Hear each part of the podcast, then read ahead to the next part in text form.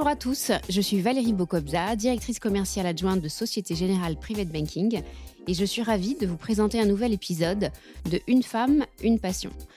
L'objectif est de partager un parcours de femme inspirante qui fait bouger les lignes. Aujourd'hui, je reçois Émilie Vasquez. Bonjour Émilie. Bonjour Valérie. Vous êtes fondatrice du CHAC, La Cabane en anglais, un refuge urbain en plein cœur de Paris, une troisième adresse entre la maison et le bureau. Après une carrière impressionnante dans l'hôtellerie et le digital, vous partez faire un road trip aux États-Unis en quête de nouvelles idées. C'est alors que vous vous lancez dans une aventure entrepreneuriale et familiale. Le CHAC est un véritable succès qui commence à faire des petits. Comment fait-on pour passer de la direction de l'innovation chez Accor à la création d'un concept qui accompagne les nouveaux modes de travail? Merci déjà Valérie pour la présentation. Je crois que j'ai plus rien à dire sur le CHAC, c'est très bien dit. Euh, comment est-ce qu'on fait? Euh, Moi, ça faisait un petit peu plus de 20 ans que j'évoluais dans, dans un univers corporate dans lequel j'ai voilà, saisi des opportunités tout au long de ma vie et, et euh, qui m'ont amené voilà, d'un poste à l'autre et d'une entreprise à l'autre. Ça faisait donc un petit peu plus de dix ans que j'étais chez Accor Hotel. Je, je, dirigeais donc tout le digital et le e-commerce pour le groupe. Et en parallèle de ça, euh, notre grand patron Sébastien Bazin avait décidé de lancer euh, quelques années euh, avant que je quitte Accor Hotel une initiative qui était très intéressante, qui s'appelait le Shadow Comité Exécutif, qui était une sorte de comité exécutif miroir du vrai comité exécutif du groupe composé de plus jeunes talents euh, dans l'entreprise, identifiés et représentatifs en fait de toutes les fonctions qu'il y avait euh, dans l'entreprise, et dont l'objectif en fait était de d'arriver et d'être force de proposition avec des nouvelles idées à lancer pour le groupe Accor Hotel pour essayer de trouver des relais de développement demain. Et donc moi, c'est dans ce cadre-là que j'ai notamment été beaucoup amenée à travailler sur finalement l'évolution euh, des attentes et des modes de vie et d'usage des nouvelles générations qui arrivent sur le marché du travail. Donc on a été très force de proposition pour euh, imaginer des nouveaux concepts pour le groupe, des nouvelles manières aussi euh, de consommer de l'hôtellerie. Et puis finalement, je, me suis, je me suis rendu compte que quand on est dans un groupe de cette taille-là, c'est vrai que l'innovation devient aussi un petit peu compliquée, ou du moins les phases de, déploiement de cette innovation, comme on pourrait dire, de make it happen. Et moi, je travaillais comme une dingue. Je passais mon temps dans les avions. J'avais peu de temps pour voir ma famille, mes enfants. Euh, j'ai trois enfants en bas âge, donc euh, j'avais envie aussi de passer du temps avec eux. Et je me suis dit, bah, tant qu'à faire, tant qu'à, quitte à, à, travailler comme une, comme une folle et, et, et, à ne pas compter les heures que je mets dans mon travail, et eh ben, autant me lancer à titre personnel.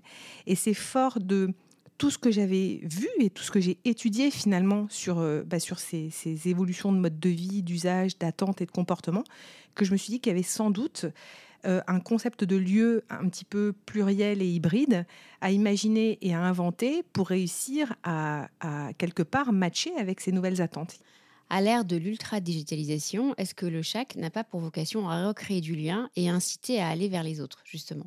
Alors si, complètement, à aller vers les autres et même à se retrouver aussi soi-même. Parce que je pense que euh, dans des périodes comme celle qu'on vit aujourd'hui, alors d'abord, euh, on, le constate, alors avec la digitalisation à outrance depuis 25 ans, euh, et puis avec ce qu'on a vécu avec le Covid là depuis depuis 18 mois, moi je trouve qu'il y a une forme de de, de, distorsion euh, du lien social qui s'est un petit peu installé. On est moins en contact les uns avec les autres. Le digital a pris le pas sur beaucoup de choses. Je vais vous donner un exemple très précis pour expliquer ça. Euh, Aujourd'hui, quand, quand vous, comment est-ce que vous fêtez euh, l'anniversaire de vos proches? Bien souvent, vous publiez un message sur Facebook ou vous envoyez un petit SMS, bon anniversaire. Bon, c'est sympa, l'intention est là, on pense à l'autre à ce moment-là. Moi, je sais que tous mes amis, quand le jour où ils fêtent leur anniversaire, je préfère les appeler. Ça me prendra un tout petit peu plus de temps, mais par contre, je trouve que c'est hyper important, surtout pour des moments comme ça, de pouvoir être en, contact, euh, en contact euh, avec les autres. J'aime bien cet exemple parce qu'en fait, il montre aujourd'hui à quel point le digital a pris le pas sur tout.